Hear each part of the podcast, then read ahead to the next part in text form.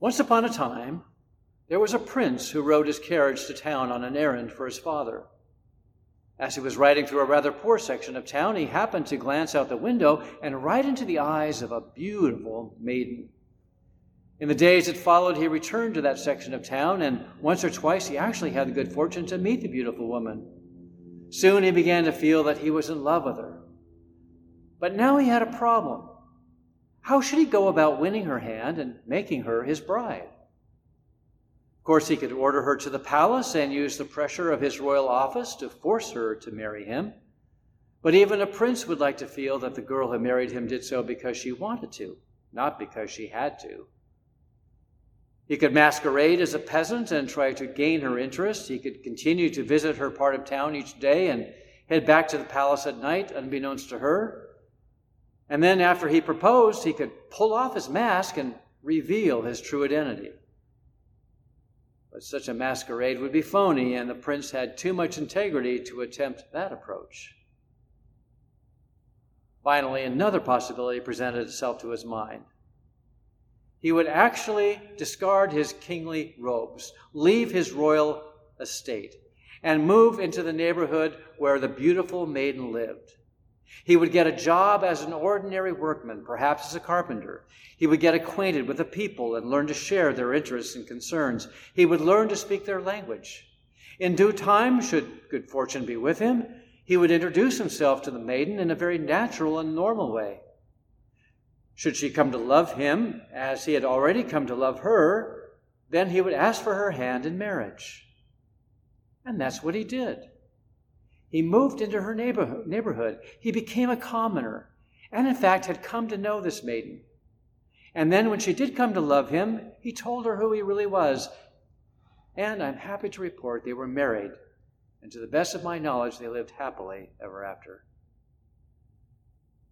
This story, told more than a century ago by the Danish philosopher Soren Kierkegaard, is really a parable of Christmas. You see, like the prince, God was in love not with a maiden, but the whole world. God longed to win that world to himself and to bring it into a loving and harmonious relationship with himself so that God and the world could live happily ever after. But how is God to accomplish that purpose? God could have ordered us to love him, you know, love me or else. But love that isn't voluntarily given is not worth having. Forced consent is not love. He could have tried a masquerade, but that would have been deceptive. The only thing God could do to win our love and affection was to meet us on our level. So God came to us on our own terms. The Word became flesh and dwelt among us. God discarded his kingly robes and took up residence in our neighborhood, right where you and I live. God came down from his heavenly palace to walk these streets of ours, sharing our interests and concerns, speaking our language, communicating his own love for us in such a way that we could grasp it. It's astonishing when you think about it. You know, God must really have loved us human beings to have gone to so much trouble. As Joseph M. Stowell put it, the stunning point of Christmas is that God considered my needs and the worth of my relationship to Him to be sufficient cause to go through the trauma of changing places. God went through all the trauma of coming to earth as He did because God loves us, because we are worth it and are worth saving, because God wants our love in return. And if God was out to win the love of human beings, then God chose a very effective strategy indeed. For God came as a baby of all things. Imagine God in a cradle.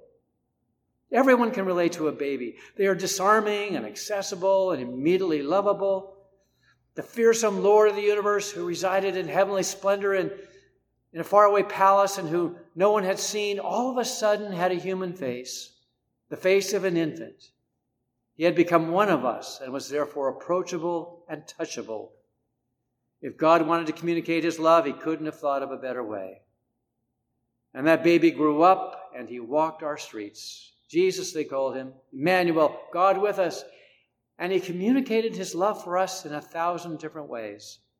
in ways we could understand and grasp and accept. He not only taught that God is love, but demonstrated it. He healed the sick, gave sight to the blind, reached out to social outcasts. He became a friend of sinners. He valued every human being he met. He let everyone know in no uncertain terms that God really did care about them. And the love story continues because this Jesus, who had so much to say about love and forgiveness, was cruelly nailed to a wooden beam. The child who once reached out to his mother from a manger now reaches out to you and to me from a cross, arms outstretched as though beckoning us to come to him, as though welcoming us into his loving embrace. Who cannot help but be touched by such love? The manger and the cross tells us that there is no end to which God will not go to demonstrate his great love for us. God did it all for love, for the love of you and me and for the world he created. From beginning to end, it's a love story of the highest order. God so loved the world that he gave his only son. That's what Christmas is all about. It's what Easter is all about. It's what the Bible is all about. The question is will you and I receive that love? The love story isn't complete until we do. We cannot live happily in this life or in the life to come until we do. Of course, God's love can be refused. Love must always entertain the possibility of rejection.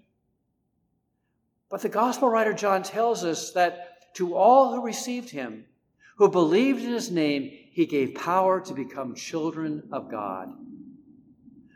Receive is the operative word here. God's love in Jesus Christ must be received. Mary received that love, so did Joseph, so did the shepherds and the wise men.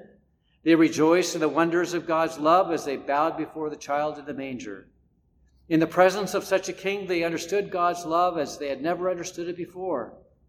They knew themselves to be beloved and precious children of God, and they responded not only in praise and adoration, but in faith and trust and in commitment to do God's will. Loved by God, they loved God in return, giving Him their hearts and their very lives in gratitude. God had won their allegiance and their love, and God would win ours. Do we love God? Can we place ourselves at the foot of the manger or at the foot of the cross and see what God has done for us? How precious we are to Him God's in love with us and wants to win us over that we might enjoy a right relationship with Him and know His joy and peace.